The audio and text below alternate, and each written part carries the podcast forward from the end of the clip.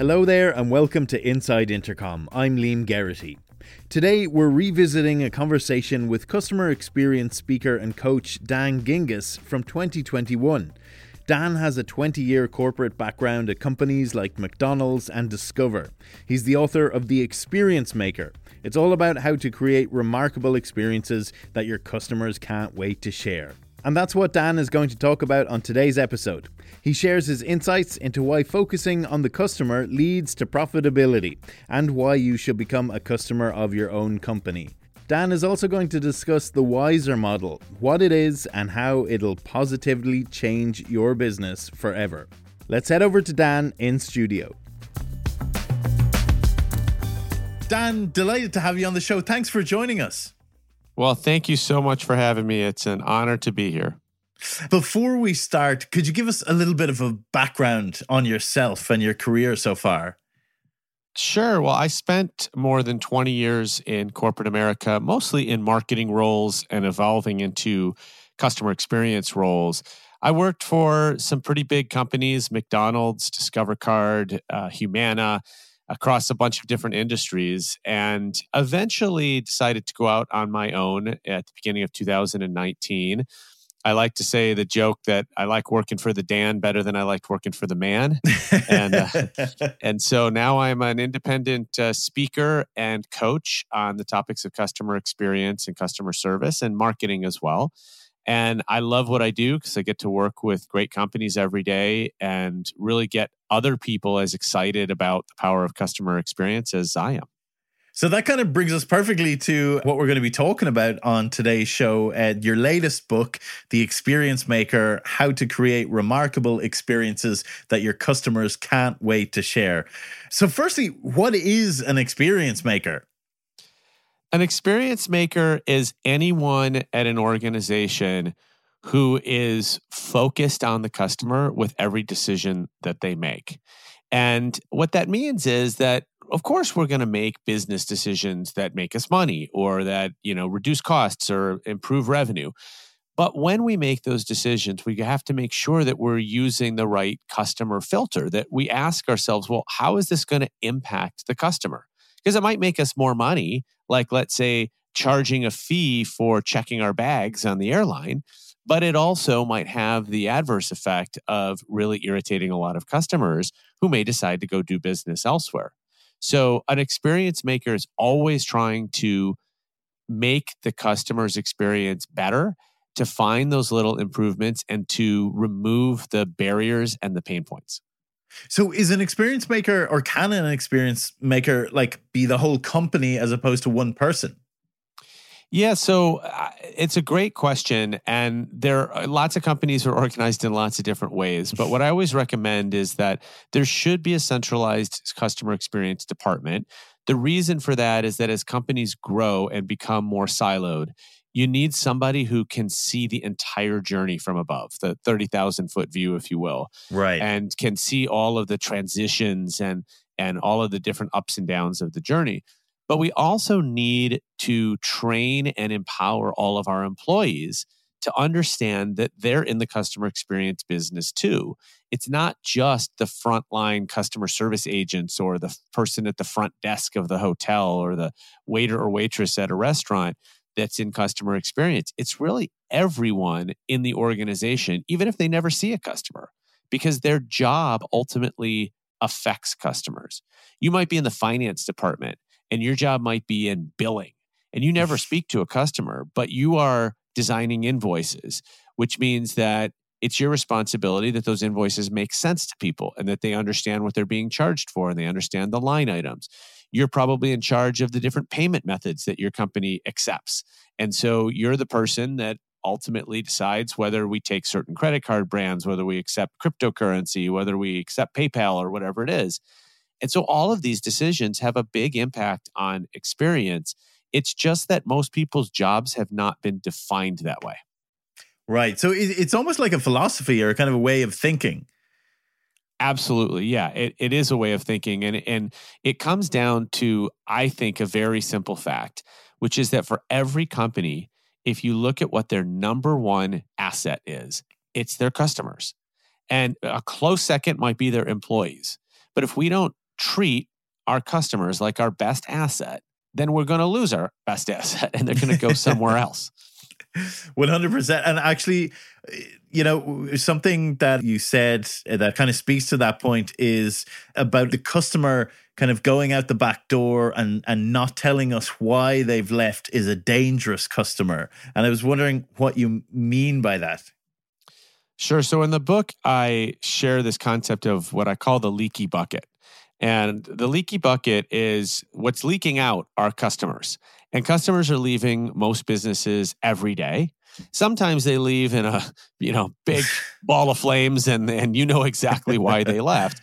But most of the time customers just switch. And the reason for that is it's become so easy to switch. And there's really, you know, it used to be that we'd get tied down by multi year contracts with our cable company or our phone company or whatever it is.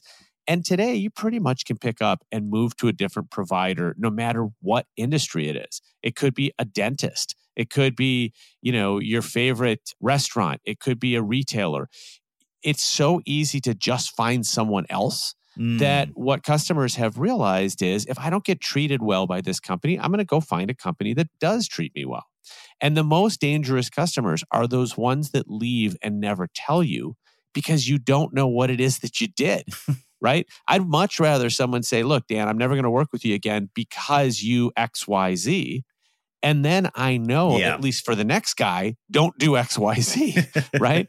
but ones that just leave and never tell us about it, those are really, really difficult. And so, what I try to do in the book is teach people how to plug that leaky bucket, how to make it so that customers don't want to leave. In fact, they want to stay, they want to spend more, and they want to tell their friends about you.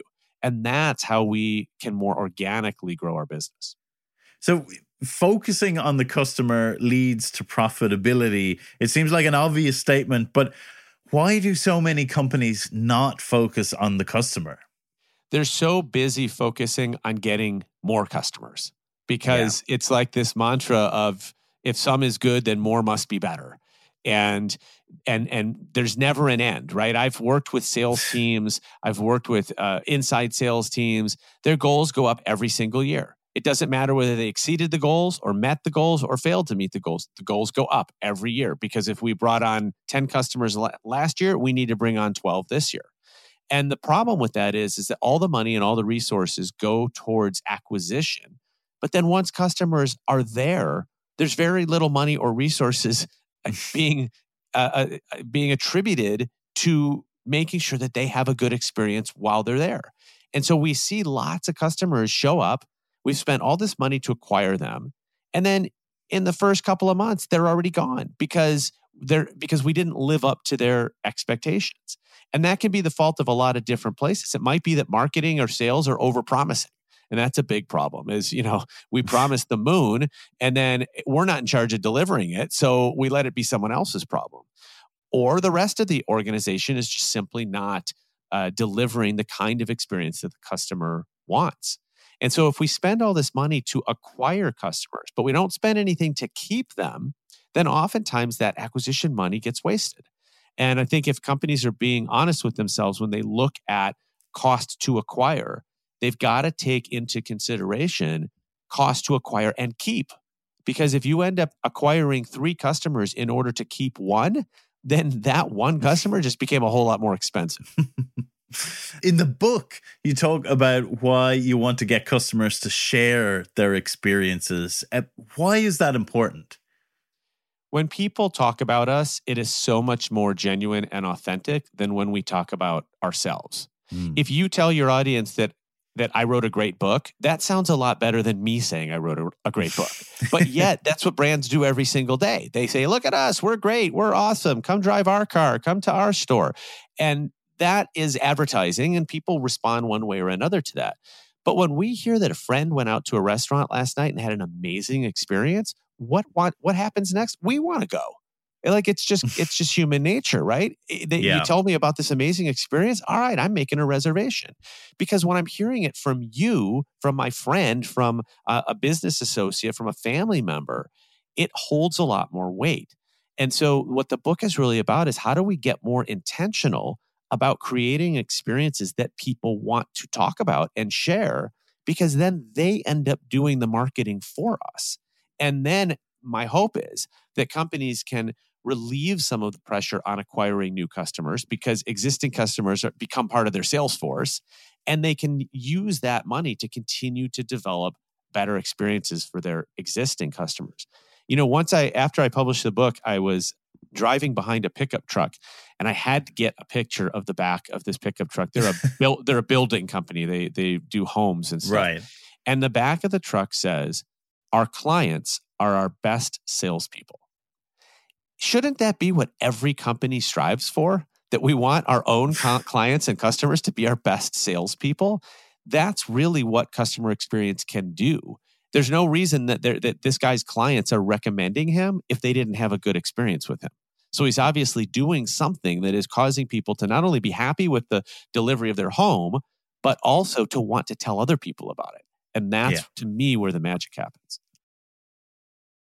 Okay, so in terms of, uh, uh, sorry, someone's just arrived at the podcast studio door. Sorry, just give me one second. Uh, oh, Neve. Uh, Neve is an editor here at Intercom. Hi, Liam. I've got a riddle for you. I'm I'm kind of busy. This'll just take a sec. What's filled with the latest insights, trends, career tips and tricks, and up to date news from the customer service industry? This doesn't sound like a riddle. You got me. I just needed an excuse to get in here. It's the Intercom newsletter. We send it twice a month to more than 25,000 people, and it's filled with everything you need to know about the customer service industry in an increasingly AI powered world. I knew I should have asked for security for the studio. Okay, okay, I'm going. But before I do, you can sign up at intercom.com slash blog. Bye. Okay, uh, that was weird. Uh, okay, back to the show. At the center of the experience maker is your WISE-R model, which I love. Uh, so, just could you explain to us what is this model? What does it stand for? I'd love to go through it, each letter. Sure. So, I took all of my experience 20 plus years in corporate America, plus the three years or so that I've been working with clients independently, and really came up with five themes that, when put together, really create and maintain the best experiences. And it starts with the concept of being wise to customer experience, which means being aware, focusing on your customer. And the four letters of wise stand for witty, immersive, shareable, and extraordinary. And those are four elements of remarkable experiences. And remember, I use the word remarkable intentionally. It means worthy of remark, worthy of discussion, mm-hmm. worthy of talking about. So, witty is about being clever, using language to your advantage, and refusing to be boring. It doesn't necessarily mean being hysterical. You don't have to bring humor into the game necessarily, but it is about being a little bit different and creative. Mm. Immersive is about making sure that the entire customer journey is consistent and fluid as our companies grow and become more siloed, what happens is each individual silo owns a different part of the experience. And they might each be creating great experiences, but they don't go together in the customer's view. So it feels very choppy to the customer. Shareable is about being intentional about finding places in your experience where people are going to want to share. They're not going to share the entire experience. But when we create that moment that people have no choice but to share. It's just you you've we've all been there, right? We reach into our pockets or our purses and we grab out our phone to take a picture. Nobody's told us to do it. We're mm. doing it because we're in the middle of something that we want to record and share. And so how do companies do that intentionally without having to say, follow us on Instagram and tag us and take a picture of this and be sure to do it, you know, with this filter and blah blah blah. We, people don't want that level of instruction because they want it to feel spontaneous. So shareable is about where do we find those moments that we just know people are going to share. They don't they don't right. they can't help themselves.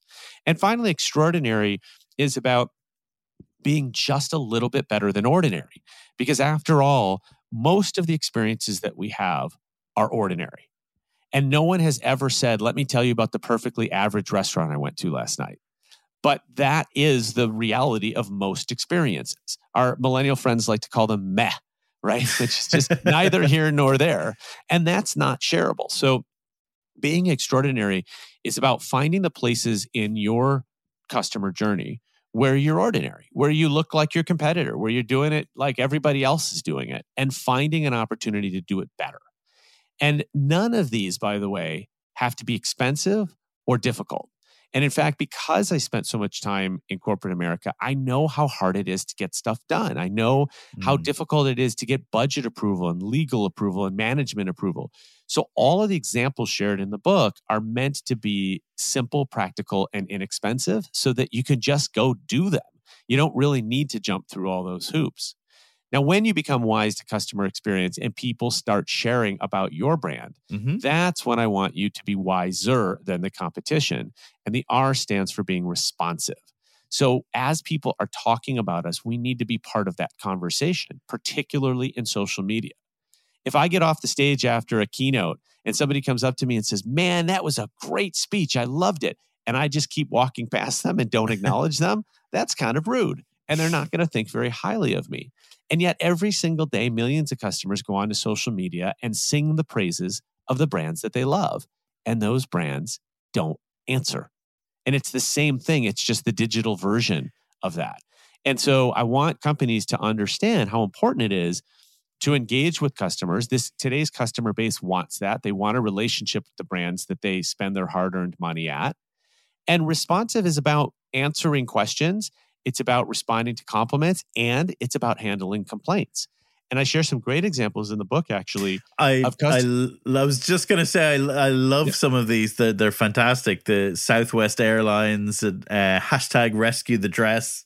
Yes, there's so many great opportunities. Southwest just responded to a person who, by the way, I'm not even sure that she's even a customer of Southwest. we don't know.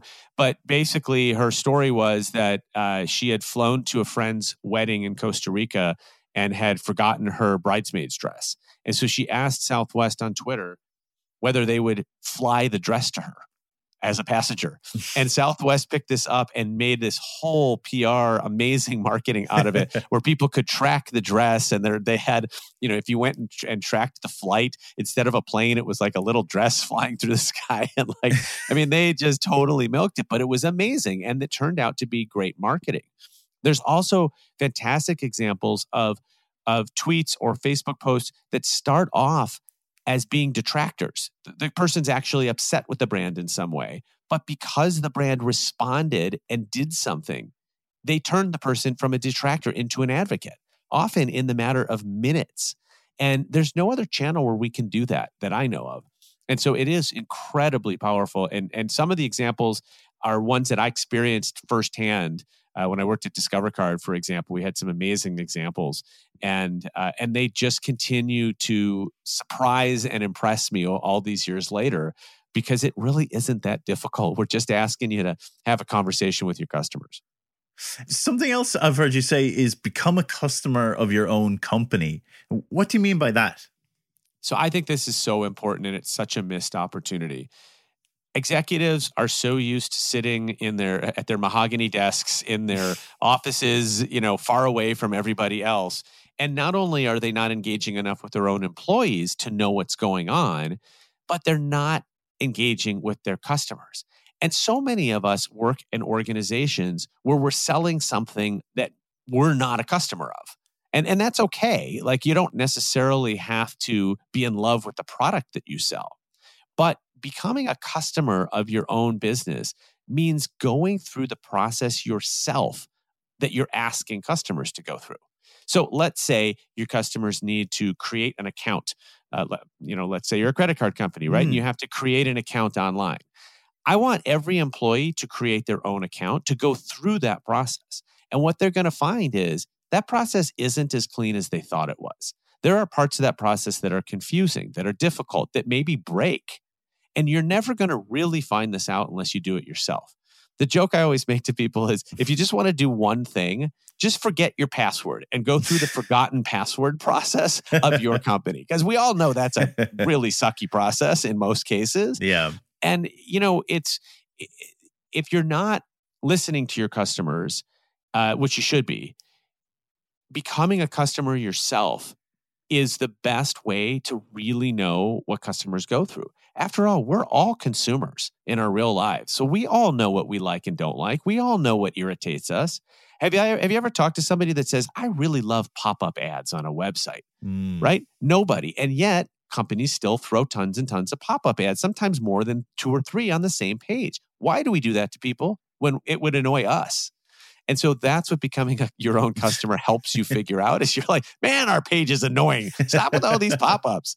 Okay, there you go. Uh, broadly speaking, I was wondering kind of what you made of kind of COVID-19 and how that's kind of affected customer experience or, or, or where you see customer experience going coming out of this. Yeah, it definitely shined a really bright light on both customer experience and employee experience. And I think companies will be forever changed because of it.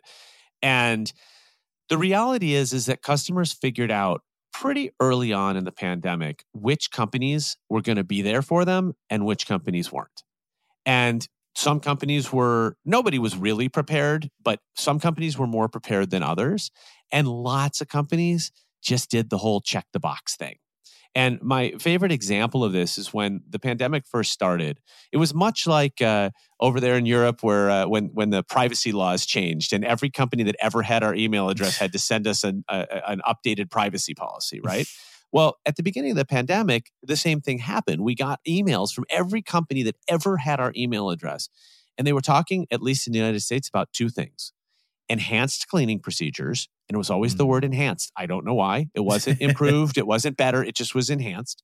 And then every one of them gave us a link to the CDC, which which is the Centers for Disease Control, to go learn more about the virus. Mm. Now, what literally seemed to happen was that one company started this, and then every other company scrambled and said, "Wow, we better do this too." And they like copied and pasted the same email and sent it out, and they said, "Okay, now we've done it."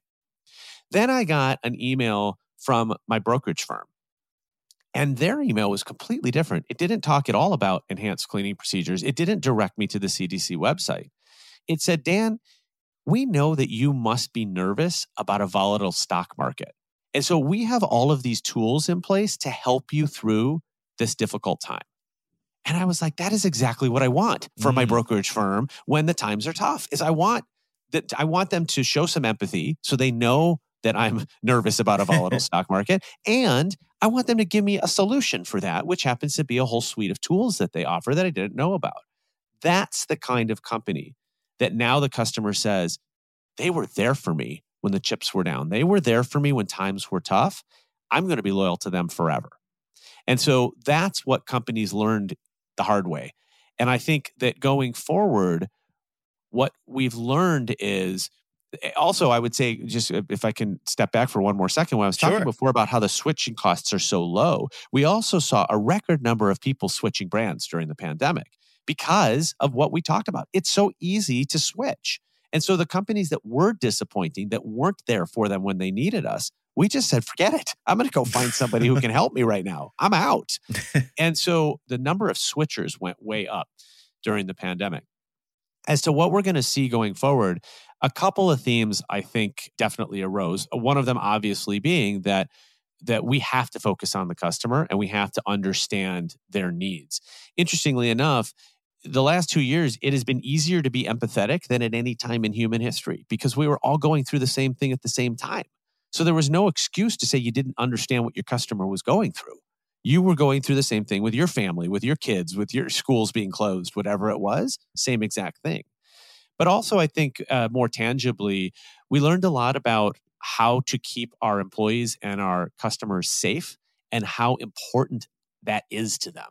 And so I do believe that safety is going to continue to be a mantra in customer experience and employee experience. And not just safety from a virus, but all sorts of safety physical mm. safety, emotional safety, digital safety. Customers are not going to do business with companies where they don't feel safe, and employees are not going to work at companies where they don't feel safe. So, that I think is going to be a key takeaway.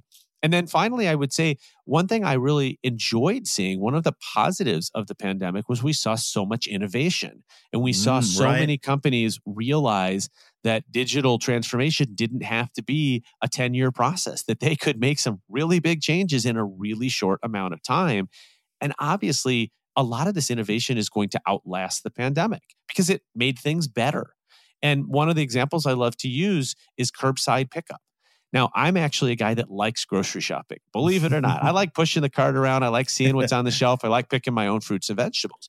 But in the pandemic, I learned that I could save two hours every weekend by just doing curbside pickup. I kind of like those two hours, and I can think of something of better things to do during those two hours than going grocery shopping. And so I believe that's a great example of an innovation that is going to stick, that people are going to want to continue to use even after everybody feels 100% safe going back to the grocery store. But these are all good things because it means that we're moving innovation forward. Absolutely. So then, just uh, before we wrap up with the experience maker, what do you want readers to take away from your book? I want readers to feel inspired and empowered to make a difference at their own company. Customer experience does not have to be a years long, multi million dollar transformational process. It actually is just a series of a lot of little things. And if you start to observe the little things and you start to attack the little things, get rid of the pain points, get rid of the customer irritations, add things when you can to make them better and to turn them from ordinary into extraordinary, you're going to wake up in a short period of time and you're going to see that you've already been transforming the experience, even though you didn't feel like you were part of a massive transformation project. And the idea of the book is it's filled with real life examples that should be inspiring to people. I want people to read an example where they say and, and have the reaction of, why aren't we doing this at our company? I could do this tomorrow. Mm-hmm. Great. Go do it. Carry on, right? That's what I want. And then if I can create a whole bunch of experience makers around the world at companies, then I, I really feel like I've done my job. Just before we go, uh, this series is all about hearing how companies uh, scale their growth. But before we finish up, I'd love to know what was a key event in your career that helped you scale professionally. Wow, that's a great question. I haven't been asked that one before, so I, I, I, always love Just that. Just to put I, you on the spot. no, that's that's great. The thing that really changed for me is when I started working for myself.